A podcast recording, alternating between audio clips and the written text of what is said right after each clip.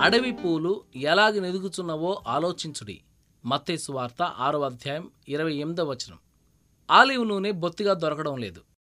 సరే ఆలివ్ మొక్క ఒకటి నాటితే సరిపోతుంది అనుకున్నాడు పూర్వం ఒక సన్యాసి. మొక్కని నాటాడు. దేవా దీనికి వర్షం కావాలి. దీని వేళ్ళు చాలా సున్నితమైనవి కాబట్టి మెల్లని తొలకరి జల్లును కురిపించు అంటూ ప్రార్థించాడు. ఆ ప్రకారంగానే దేవుడు చిరుజల్లు కురిపించాడు. దేవా ఈ మొక్కకి సూర్యరశ్మి కావాలి. సూర్యుని ప్రకాశింపచేయి మళ్ళీ ప్రార్థించాడు. అలానే వెచ్చని సూర్యరశ్మి తొలకరి మేఘాలను చీల్చుకుంటూ ప్రకాశించింది. తేమ కావాలి దేవా ఈ మొక్క కణజాలాలకు పుష్టి కలిగేందుకు తేమను పంపించు మళ్ళీ ప్రార్థన. చల్లని మంచు తేమ ఆ మొక్కని ఆవరించింది. సన్యాసి చాలా సంతోషించాడు. కాని ఆ సాయంత్రమే ఆ మొక్క వాడిపోయింది. సన్యాసి విచారంగా మరో సన్యాసి ఆశ్రమానికి వెళ్ళి ఇదంతా ఆయనకు వివరించాడు.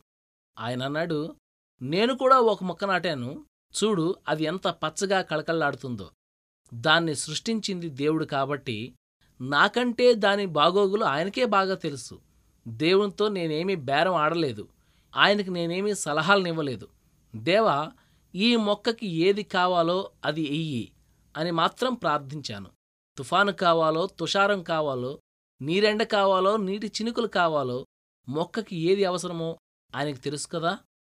గరిక పూలు దిగులు పడవు దిగులు పడకు నువ్వు కూడా. వాన చినుకులో గడ్డి పరకలు పొగమంచులో పున్నాగపూలు చీకటి ముసుగున సిరిమల్లెలు ఉదయపు కాంతిలో ప్రకృతి అంతా పెరుగుతుంది కుసుమిస్తుంది. వాటికాధారం దేవుడే నీరు పోసేవాడు ఆయనే. పూలు పూసేది ఆయన వల్లే జాజికంటే సంపెంగ కంటే మంచు కడిగిన మల్లె కంటే ఆయనకి నువ్వే ఇష్టం తెలుసుకుంటే. నీ బరువాయనదే కొరతలు విన్నపాలు ఆయనకు చేరాలి. నీ బాధ్యత ఆయనదే నిశ్చింతగా ఉండు అంతా ఆయనకు వదిలి.